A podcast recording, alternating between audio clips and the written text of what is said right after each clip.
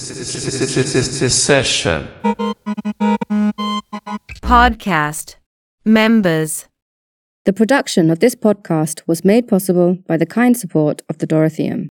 Guten Tag, es ist der 2.12.2022. Wir befinden uns hier in der Sezession für eine weitere Folge des Sezession-Podcasts. Mein Name ist Thomas Miesgang, ich bin hauptberuflich Pensionist, aber mache gelegentlich noch Radiosendungen und habe eine gewisse Vergangenheit innerhalb der Kunstszene und ich spreche mit Edelbert Köp, einem Menschen, der in seinem Leben sehr viele Funktionen bekleidet hat. Edelbert, vielleicht kannst du selber in kurzen Worten einen kleinen biografischen Abriss geben. Und wo soll ich anfangen? Im Gymnasium oder? Nein, nein, fa fa fa fangen, wir, fangen wir mit dem Erwachsenenleben an. Mit dem Erwachsenenleben ja. an. Äh, ja, ich war Assistent an der Technischen Universität auf der Fakultät für Architektur. Von der Akademie kommt, wurde von meinem Lehrer Max Melcher empfohlen dorthin, dem Eisenberger. Und der war Präsident des Künstlerhauses in der Nazizeit sozusagen, war aber ein sehr angenehmer Chef, der uns alle Freiheiten gelassen hat. Und äh, dort war, wurde Aktzeichen unterrichtet im Winter, gab es ja zwei, drei Aktsäle und so weiter. Und im Sommer Architektur zeichnen. Und meine besondere Nummer war, dass ich schnell ein Chile zeichnen konnte oder einen, ein Klimt, um Eindruck zu erwecken, was dann für bei den StudentInnen und was später nicht wichtig war, ich habe mich sehr viel mit Fälschungen beschäftigt. Das war sozusagen die erste Station und da hatte ich auch äh, eben viele Bekanntschaften, die dann später für mein Leben sehr wichtig wurden. Erstmal diese Affinität, die Nähe zur Architektur, die mich immer sehr interessiert hat. Und dann zweitens habe ich damals, als es, äh, das wurde erst damals installiert, dass es möglich war, wissenschaftliche Hilfskräfte an die Institute zu holen. Und ich habe meinem Chef eben Adolf Krischanitz und Otto Kapfinger vorgeschlagen. Und ja, die dann später auch wieder eine Rolle in meinem Leben spielen sollten. Ja, die eben bekannte Leute wurden da, die damals eben diese Architektengruppe Missing Link hatten, die eigentlich hauptsächlich konzeptiv tätig war und eigentlich relativ nicht ins Bauen gekommen ist. Also der Krischanitz als berühmter Architekt ist ja eigentlich später erst Praktiker geworden. Der Kapfing ist eigentlich in erster Linie Theoretiker und Architekturkritiker geworden. Ja, also das war dann nach deiner Zeit, würde ich mal annehmen, mit ja. Ihnen. Und da es da um die Begrifflichkeiten von Kunst und Architektur eben ging, kann ich auch noch sagen, dass ich am Anfang Gedanken gespielt habe, mich dieser Gruppe anzuschließen und sogar Arbeit mit ihnen gemacht habe. Und dann ist dazwischen gekommen, dass ich sehr früh mit, glaube ich, 33 Jahren an die Akademie berufen war, wurde als Professor für Werkerziehung und äh, ja, dann hat sich das eben erledigt. Das war dann meine nächste Station. Und was dann für meinen Berufsweg wichtig war, ich wurde beauftragt von der Akademie, eigentlich nur deshalb, weil niemand dafür zuständig war aus der ganzen Professorenschaft. Da gab es dann eben die Idee, ich weiß gar nicht mehr von wem sie kam, Ausstellung der Akademie zu machen. Und im Akademieaustausch, Ausstellungen zu machen, zum Beispiel mit Mons in Belgien. Und da hat man mich dafür ausgewählt. Warum weiß ich nicht mehr. Und da habe ich meine ersten praktischen Erfahrungen gesammelt, sozusagen als Ausstellungskurator. Mhm. In welchem Jahr befinden wir uns da jetzt in etwa? Und da befinden wir uns äh, Mitte 70er Jahre. Mhm. Okay. Und das war dann, dass ich diese Arbeit zur Zufriedenheit meiner Kollegen gemacht habe hatte. Das war dann der Grund wahrscheinlich auch, dass mich der Kollege Eckert, Walter Eckert, Leiter einer Meisterschule für Malerei und Sezessionsmitglied, an mich herangetreten ist und ja, mich eingeladen hat, Sezessionsmitglied zu werden.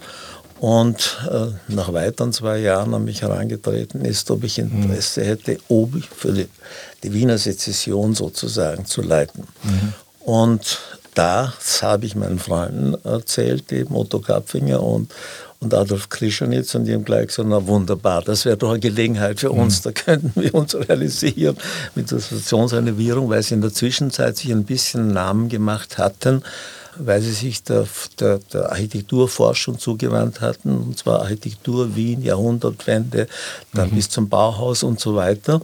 Weil sie keine Aufträge hatten einfach. Ich meine, äh, die Sezessionsgeschichte war ja auch eine schwierige oder also irgendwie hat die Sezession nach dem Zweiten Weltkrieg ein bisschen ein Orientierungsproblem gehabt. Also welche Rolle sie im Weichbild der Stadt einnehmen sollte im Vergleich zu verschiedenen anderen Geschichten. Es gab ja den Art Club, es gab das Künstlerhaus und so.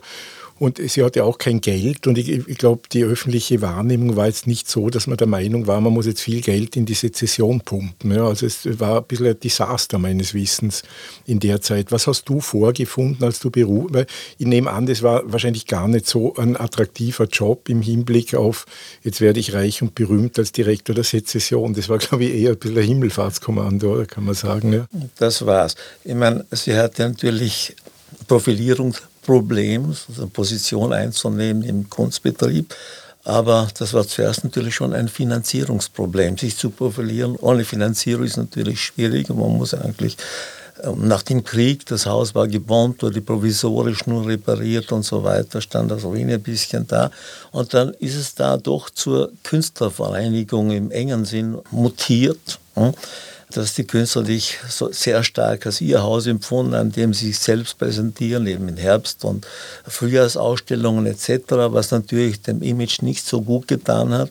Es gab natürlich immer wieder äh, engagierte und, und ambitionierte äh, Präsidenten oder Vorstände, die versucht haben, da darüber hinaus zu gehen.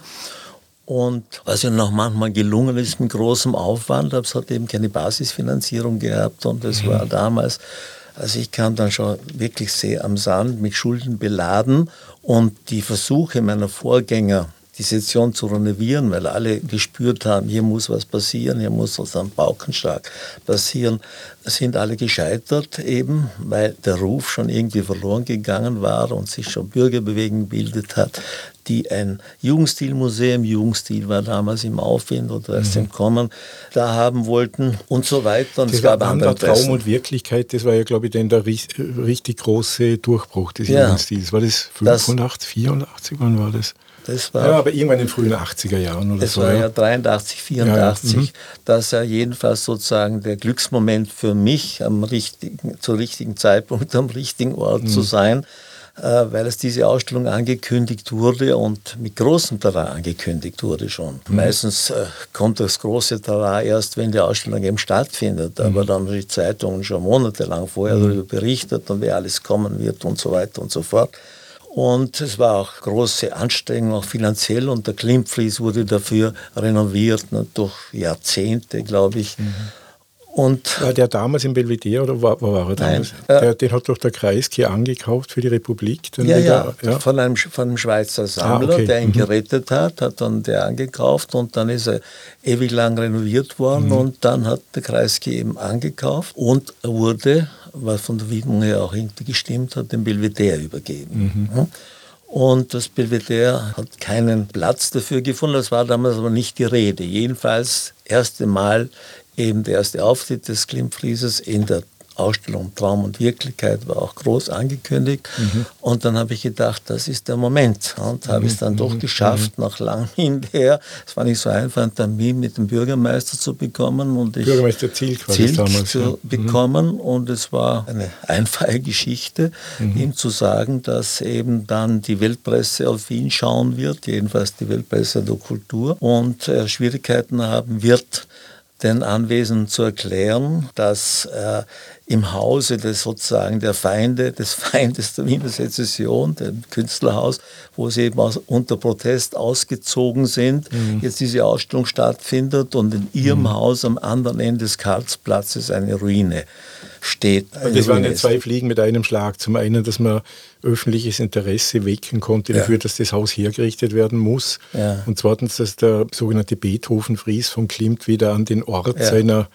ursprünglichen Zweckbestimmung hinkommt. Und ich habe da irgendwo was gelesen, das war also genau das Kellergeschoss, hat man extra ausgehoben, um den Platz zu schaffen oder wie war ja, das? Die Sezession war eben nicht unterkellert in der Mitte und bei der Generalsanierung, bei der Planung, Adi Krishna ist aufgefallen, dass in der Mitte der Erdkern den man rausnehmen musste, es war schon alles offen, dass er genau die Dimension hatte eben des Seitenschiffes, weil es noch am Raster aufgebaut eben ist.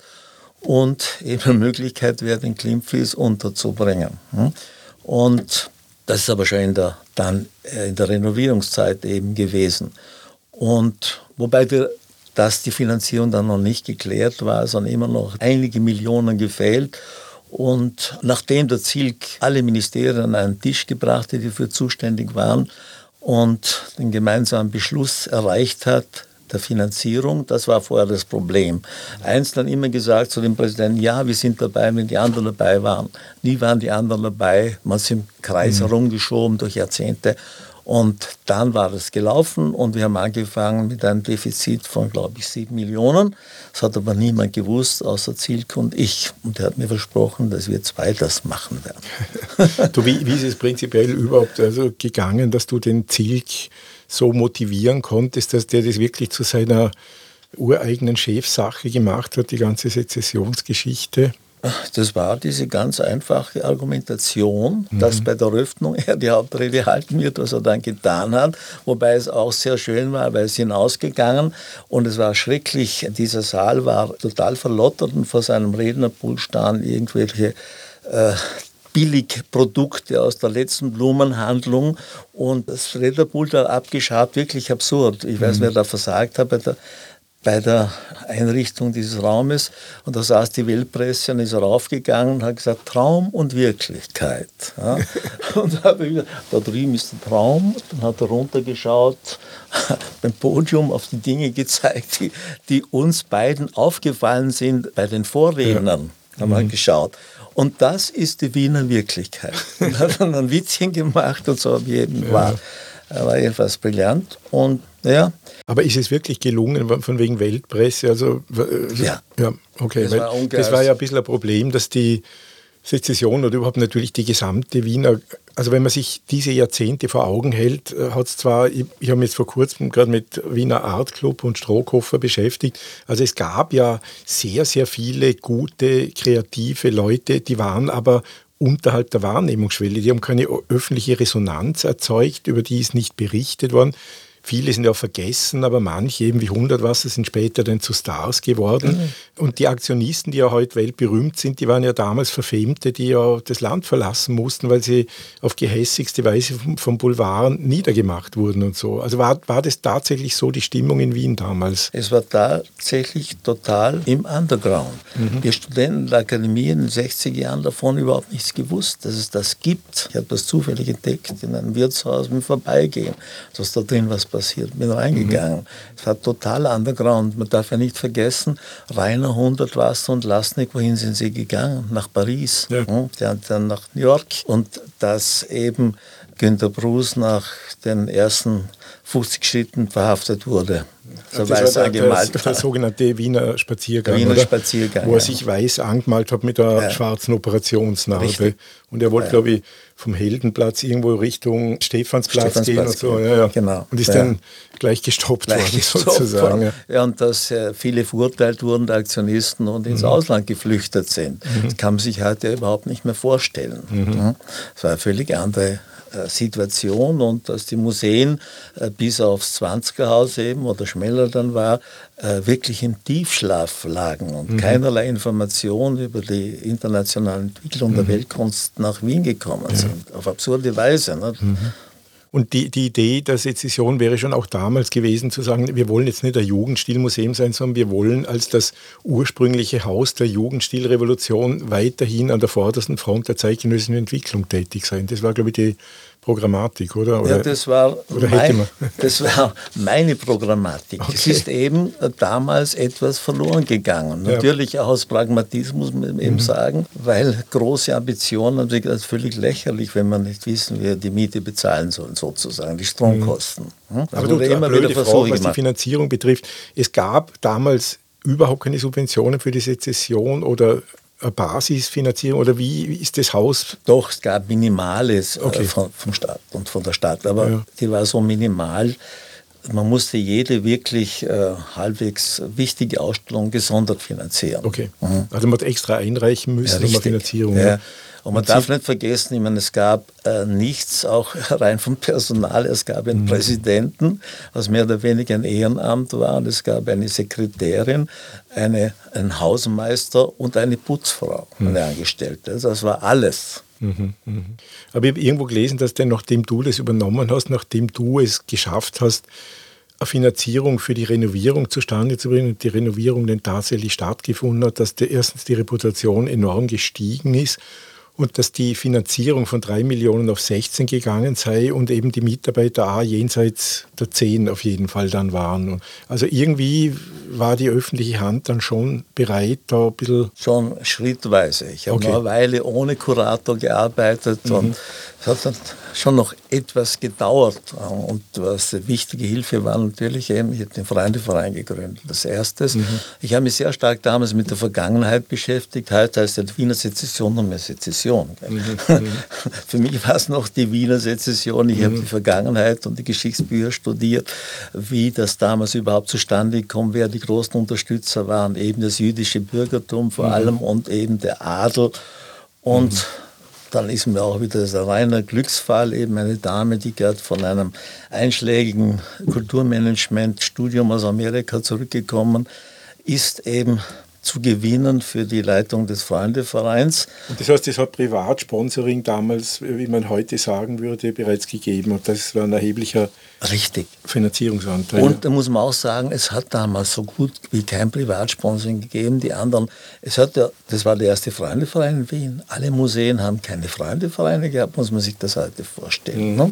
Und insofern war ich äh, in einer privilegierten Situation, wenn ich gegangen bin um Sponsoring. Auch deshalb, weil ich sagen konnte, damals, wir sind eine freie Künstlervereinigung und das, ihr Steuergeld geht sowieso in die Museen und hin und her unterstützen sie uns. Und weil es damals auch noch Industrielle gegeben hat, die 100.000 Scheine in der Tasche haben. Das ist mir glücklicherweise passiert. Ich weiß nicht, das kann man schwer visualisieren, diese eine, Gäste. eine Ehrung, ob es eine Ehrung ist, Ja. eine Ehrung ist für den, oder man das sagen kann. Äh, ich eben sehr stark traditionsbezogen äh, und habe gedacht, es gibt kein Archiv. Ich habe gesehen, es gab einmal in Kisten, dann einen kleinen verschlammten Depot da drüben und äh, es gibt keine Archivierung. Wir brauchen unbedingt die Aufarbeitung des Archives und ein österreichischer Millionär hat, dem das erzählt hat, er hat mich aber gefragt, ob ich irgendeinen dringenden Wunsch habe und hat eben 100.000 aus dem Sakko gezogen und mir in die Hand gedrückt. Und um Mitarbeiter fürs Archiv. Ich brauche zwei, drei Jahre eine Kunsthistorikerin, die das Archiv eben aufbaut. Ja. Und das war eben viel einfacher. Es war alles anders als heute. Und das soll man, das, was damals eben glücklicherweise passiert ist, eben, Ja. äh, kann man heute von Präsidenten eben nicht verlangen. Hm? Äh, Was war eigentlich die Leitidee bei der Renovierung? War das den Urzustand des Olbrich-Baues wiederherzustellen oder die Fassade zu erhalten und im Inneren andere Fazilitäten zu schaffen für andere Ausstellungspraktiken? Oder? Ich meine, das ist natürlich ein sehr stark denkmalgeschützter Bau. Es musste so alles in Abstimmung gemacht werden mit dem Denkmalamt, die natürlich offen sind bei sowas für funktionelle Notwendigkeiten. Aber im Prinzip wurde natürlich versucht, so weit wie möglich eben den Entwurf von Olbrich im Original wiederherzustellen, soweit es ja möglich war. Ne? Äh, Wenn man in die Eingangshalle kommt, gibt es auf der Seite große Stuckflecken, da war Malerei drin. Man hätte sagen können, macht dort eine weiße Wand, aber ist, glaube ich, für die Raumgestaltung wichtig, eben das, was an der Fassade noch voll erhalten ist, auch über den Innenraum wenigstens, also in den Vorraum auch noch hineinzuführen und ähnliche Dinge. Es war ja ständige Auseinandersetzung natürlich zwischen funktionellen Notwendigkeiten und Denkmalpflege. Wie lange ist die praktische Arbeit an der Renovierung gegangen? Von wann bis wann in etwa? Ja, ich glaube, gute zwei Jahre, aber 85 war es denn so fertig, Ja, oder? ja. Aber das heißt, als du angetreten bist 1983, war das das erste Projekt, einmal zu versuchen, Gelder zu lukrieren, um eine Generalsanierung des Gebäudes durchzusetzen. Das war mal das Wichtigste. Das war absolut Okay. das Zentrale, weil ich gewusst habe, nur wenn mir das gelingt, bleibe ich dort länger. Mhm. Dass ohne diesen Erfolg keine weiteren möglich sind.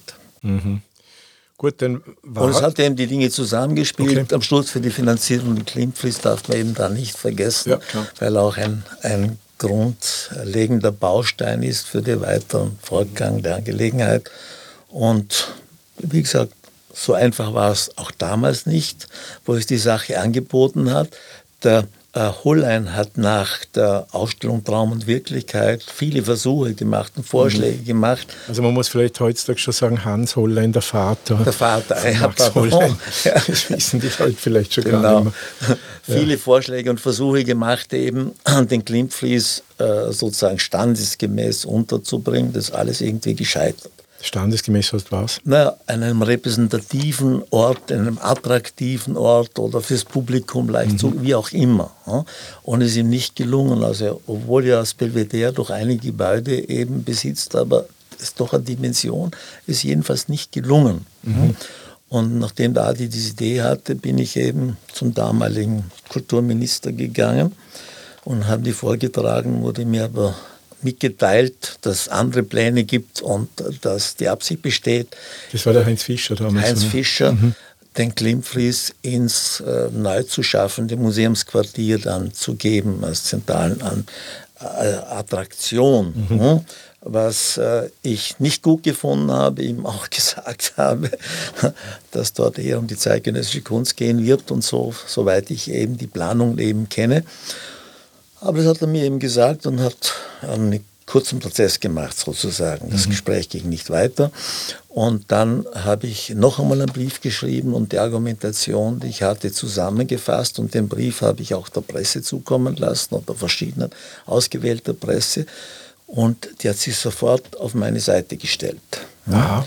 Und nachdem das so klar und deutlich gekommen ist, dann aus, von der, nicht nur von der Presse, also von der von den Experten auch, haben wir dann die Zustimmung eben bekommen. Hm? Und ja, die Geschichte habe ich ohnehin schon erzählt bei der Präsentation dann, mhm. eben wie das mitgeteilt wurde der Öffentlichkeit und so weiter. Aber es war eine längere Verstimmung. Aber es gab dann noch eine andere Verstimmung in der Politik, muss ich sagen.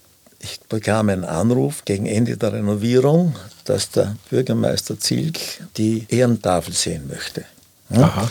Und ich habe ihm die Tafel geschickt, hm, den Entwurf. Und auf dem Entwurf bin weder ich vorgekommen, hm, noch er. Ja, das norm gar nicht, ja. Normalerweise steht er dort unter, unter dem Präsidenten sowieso und durch mhm. den Bürgermeister Helmut Zilk etc. Und dann hat er mich angerufen und gesagt, ja, ob ich nicht ganz bei Trost bin. Das hat aber meine Frau auch zu mir gesagt.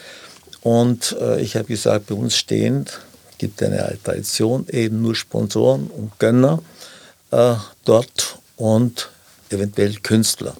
Aber ich bin weder Künstler noch Sie sind Künstler und äh, ich wäre es zwar gewesen als Künstler, aber als Präsident, das ist mhm. uninteressant. Jedenfalls hat ihm das nicht gefallen, aber er hat es mit Humor genommen, das muss ich auch eben mhm. sagen, im Gegensatz zum damaligen Minister. Mhm. Und bei der Eröffnung, äh, wo als Redner nicht vorgesehen ist, ist er als erstes hinaufgegangen.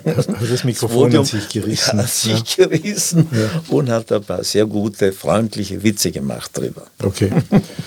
du, für die Sezession war das ja der absolute Segen, der Klimt Fries, oder? Also der hat doch durch schwere Zeiten, wenn die Ausstellung ein bisschen sehr erratisch und abstrakt waren oder halt nicht große Namen, du hast immer eine gewisse Grundfüllung gehabt, oder? Mit dem Fries. Ja. Bis heute nehme ich an. Ja. Klar, meine, ich habe gesehen, wie Touristen manchmal vorbeigekommen sind in Gruppen, aber hineingeschaut haben sie vielleicht nochmal bei der Türe, aber reinkommen sind sie nicht und die Besucherzahl war, glaube ich, 17.000 im Jahr. Und nach der Öffnung war es dann irgendwann bei 170.000 und so weiter. Aber es war natürlich ganz zentral wichtig. Neben mhm. der Man muss sagen, in den 80er Jahren hat es ja eigentlich kein Haus gegeben, das speziell sich mit zeitgenössischer Kunst beschäftigt hätte. Die Kunsthalle wurde ja nicht zuletzt 92 gegründet, um dem Defizit abzuhelfen. Und dann die hat natürlich zumindest diese stimulierende Funktion gehabt, dass dann eigentlich heutzutage alle anderen Häuser bis hin zum kunsthistorischen halt auch zeitgenössisches machen. Also heutzutage haben wir eher einen Overkill an zeitgenössischen, äh, damals nicht. Das heißt, da war die Sezession denn doch ziemlich allein auf weiter Flur. Es gab ja nicht diese ausgebaute Galerienszene, die ja. wir heute haben, gar nichts gab es. Ja. Ich glaube, die Galerie Ulysses gab es und Würtle und noch ein paar. St. Stefan natürlich. Ja, natürlich, natürlich klar. Aber das waren halt ja. die Abstrakten seit den 50er Jahren. Ja. Und Ihr habt ja auch Baselitz als eine der ersten großen Ausstellungen gehabt. Also wie war da die Programmatik denn in deinen Jahren und dann unmittelbar darauf folgend Krischanitz hat ja das Programm dann, glaube ich, doch, was die Ausstellung betrifft, fortgesetzt oder mit einem ähnlichen, aus einem ähnlichen Spirit ja. heraus. Ja. Vielleicht kannst du über die Ausstellungen noch ein paar Worte. Na, ich schließe vielleicht dort an, mhm. äh, wo ich gesagt habe, ich sehr an der Tradition, an der Geschichte mhm. interessiert war und dass ich gedacht habe, eben Wiener Sezession, nicht wie heute Sezession. Es gibt ja viele, es gibt die Darmstädter Sezession, ich glaube Berliner und andere mhm. auch noch. An die ganz spezielle Geschichte und dass man natürlich die Sezession, die damals angefangen hat, wie eine Sezession ein Prestige, ein Renommee zu bekommen, das ja vorher nicht da war. Ne? Ich meine, als Akademiestudent uns hat Klimt und Chile schon ein bisschen interessiert, aber auch nur so, so am Rande. Mhm. Aber es gab nicht diesen Hype, es gab nicht diesen Ruf für diese Künste etc. Das ist erst viel spät, also eigentlich auch mit Traum und Wirklichkeit ist wirklich aufgepoppt, aber es kam ja aus Amerika, waren ganz andere Menschen dahinter. Mhm. Und, und dass das natürlich auch rein vom Marketing technisch und finanzierungsmäßig auch genutzt werden müsste. So wie in der Albertina eben der Dürerhase und die Albertina als mhm. Name sozusagen, auch wenn kaum mehr der Dürerhase gezeigt wird und dann nur in Faksimile, mhm. ja. was ganz Zentrales ist fürs Marketing und das, was man hat sozusagen an prestigeträchtigen Dingen man auch irgendwie erhalten muss und dass man es nur erhalten kann, erst wenn man das Haus erhält, aber zweitens auch, wenn programmatisch äh, da ein bisschen was gemacht wird. Ne? Mhm. Und deshalb habe ich eben die Wittenstein-Ausstellung gemacht oder Wien-Möbel, um anzuschließen an die Interdisziplinarität eben der Sezession Gesamtkunstwerk, Liesdenken, die mhm. Verschmelzung von Design und, und, und Kunst und so weiter. Also das war, war für mich auch ganz eine wichtige Geschichte. Und Freunde Freien gehört auch dazu, aber auch im Ausstellungsprogramm das aufleuchten zu lassen. Und ich hätte dann schon äh, in meinem Programm alle zwei Jahre schon seine Ausstellung auch weiter gehabt.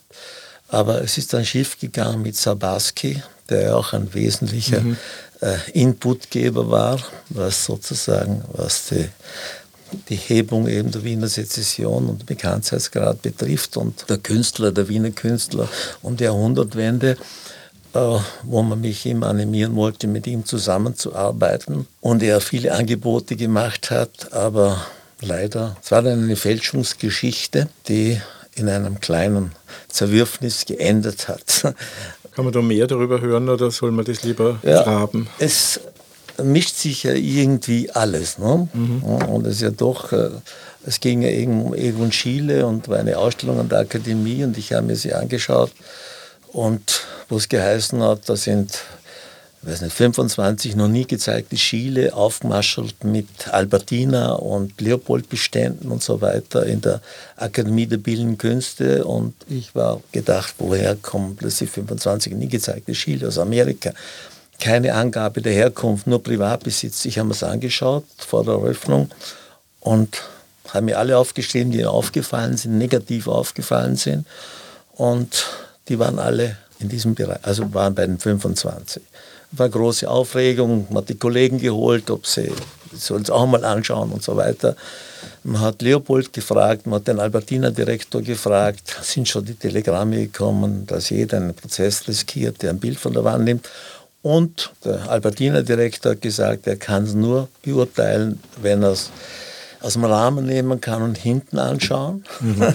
und äh, Herr Leopold hat gesagt, äh, wenn der Sabaski sagt, sie sind echt, dann sind sie echt. Daraufhin hat der Gustav Beichel diese Ausstellung eröffnet, ist dann, hat auch 110.000 Besucher gehabt, ist in die ganze Welt gegangen, mit denen für mich heute noch Fälschungen, mhm, mhm, mhm. in die ganze Welt gegangen. Ich habe sie dann auch verschiedentlich gesehen in Häusern in New York. Und äh, da, es gab dann einen Versöhnungsversuch noch. Wir haben uns getroffen. Er hat von mir eine Entschuldigung verlangt. Ich habe gesagt, nein. Äh, ich bin heute noch genauso der Ansicht, es sind mhm. Fälschungen gewesen. Und zwar schlechte, weil gute erkenne ich eben nicht. Und ich habe nicht gesagt, dass Sie Fälscher sind. Das sage ich auch heute nicht. Mhm. Ne? Mhm. Sondern dass eben Fälschungen waren. Hat sich das jemals aufgeklärt, oder? Das hat sich nie aufgeklärt. Okay. Aber das wäre eine eigene, eine eigene Geschichte. Ein eigener Podcast. Ein eigener. Podcast, ja. Aber die Dinge sind alle irgendwie ein bisschen miteinander eben verbunden. Ja. Du, wir haben unser Zeitbudget mehr oder weniger aufgebraucht. Vielleicht kannst du noch sagen, wie sozusagen deine Präsidentschaft zu Ende ging oder wie der Status der Sezession war und wie es dann weiterging aus deiner Sicht. Naja, was, äh, ich sage, wir programmatisch ein bisschen eine Schiene gelegt. Ne? Dazu hat gehört, dass wir die junge Kunst haben wir, äh, gemacht als junge Szene Wien. Hm? Das war für mich eine wichtige Ausstellung, weil hier die einzige programmatische Schiene war, die, wo ich den ganzen Vorstand echt involviert habe, wo ich immer aus dem Vorstand gemeldet haben, als die jüngeren Mitglieder und man das gemeinsam erarbeitet hat, jede Position. Und was für mich natürlich dann auch wieder Traditionspflege bis zu einem gewissen Grad, eben die installativen Arbeiten von Solevit angefangen bis Pyren etc., dass wir diese Schiene aufgebaut haben und auch durchgehalten, dann bis Adi hat Grischanitz hat jedenfalls diese Programmatik weitergeführt. Mhm. Und dann, pardon, ja. Äh, was eben auch wichtig ist, natürlich eben äh, von Baselitz angefangen. Mhm. Äh, diese Information aus dem Ausland bis zu, oder natürlich auch, ich habe mich aus informell, das damals so total dominant war, ne, mhm. ne, die Künstler der Galerie St. Stefan bezogen, indem wir eine informelle Ausstellung gemacht haben, eine große. Mhm. Ne. Und dazu habe ich dann Vedova eingeladen oder mhm. mhm. Lücken zu füllen, weil es gab in beiden Akademien keine Klasse, äh, die äh, geometrische Abstraktion gemacht hätte oder sonst mhm. irgendwas. Ne? Das lose, für mich ganz mhm. wichtige Ausstellungen dass man in Wien weiß, es gibt auch so etwas wie mhm. Konstruktivismus oder sowas ähnliches. Und äh, wie beurteilst du die Weiterentwicklung der Sezession nach deiner Zeit? Da hat es ja diverse Präsidenten und Präsidentinnen ja. gegeben. Innen hat ja, innen noch nicht so viele, aber doch ein paar gegeben. Hast du das Gefühl, die hat, ähm, die, man muss ja sagen, die Sezession musste mit einem stark veränderten Kunstmilieu in Wien umgehen, weil ich meine, die Kunsthalle war ja praktisch 100 Meter entfernt, da von, ebenfalls von Adi Krischanitz gebaut, der der eine Schlüsselfigur war in dieser Hinsicht in der Raumgestaltung für zeitgenössische Kunst. Und das wirkt natürlich auf die Sezession dann klarerweise. Ja. Und die Situation ist dann noch, würde ich sagen, vergleichbar geblieben bis zur Ausgliederung der Museen. Hm? Und sind meine Nachfolger im Prinzip noch im Großen und Ganzen diese Linie gefahren. Und dann geändert hat sich eben jetzt erst mit der Kunsthalle, aber das war nicht, das hat es ertragen. Und mit ausgliedernden Museen, wo man dann das erste Mal darauf geschaut hat, dass hier nicht gestandene Kunsthistoriker zu Direktoren gemacht werden, sondern auch Leute mit Managementqualitäten. Mhm. Mhm. Und dann kennen wir die Entwicklung, dass es zwar ausgiebige Museumsordnungen gegeben hat, es wurde bei dieser Planung der Ausgliederung, die wirklich von erstklassigen Fachleuten gemacht wurde, wo den verschiedenen Museen ganz klare Aufgabenbereiche zugeteilt mhm. wurden vor allem für die Sammlungen, da mhm. ganz präzise und dann natürlich auch für die, für die Ausstellungsprogramme in dem Kontext, ein bisschen lockerer natürlich. Mhm. Und diese, diese Konzeption ist bald zusammengebrochen. ja. Und es hat angefangen, jeder zu machen, was er will. Genau. Und vom Staat schlecht geplant, weil er jede Expertise aus dem Ministerium entlassen hat.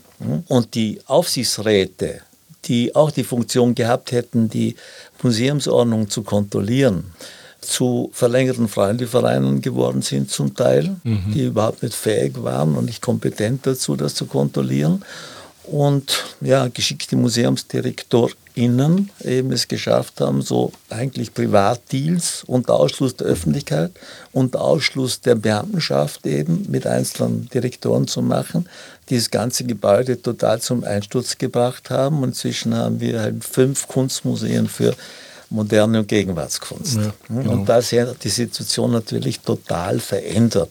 Mhm. Aber dazu kommt natürlich auch der endgültige, soll ich sagen, Eintritt der Postmoderne, hm, dass Kunst eben äh, nicht mehr, ich habe auch noch hundertprozentig in der Westkunst gedacht, mhm. eben dass Kunst global eben ist, mit allen Signifikanten und sich hier zu orientieren, Ich kann Ihnen nur sagen, bin Ja. ich nicht unglücklich, dass ich in Pension bin. Ja, genau. Das hat die Dokumenta ja auch erfahren müssen im Jahr 2022, dass das mit der Weltkunst ein bisschen schwierig werden kann unter Umständen. Ja, mit diesem schönen Ausblick auf die nähere Zukunft würde ich das Gespräch gerne beenden. Ich danke dir, Edelbert, dass wir jetzt diese doch entscheidende Epoche für die Sezession jetzt gut beleuchten konnten.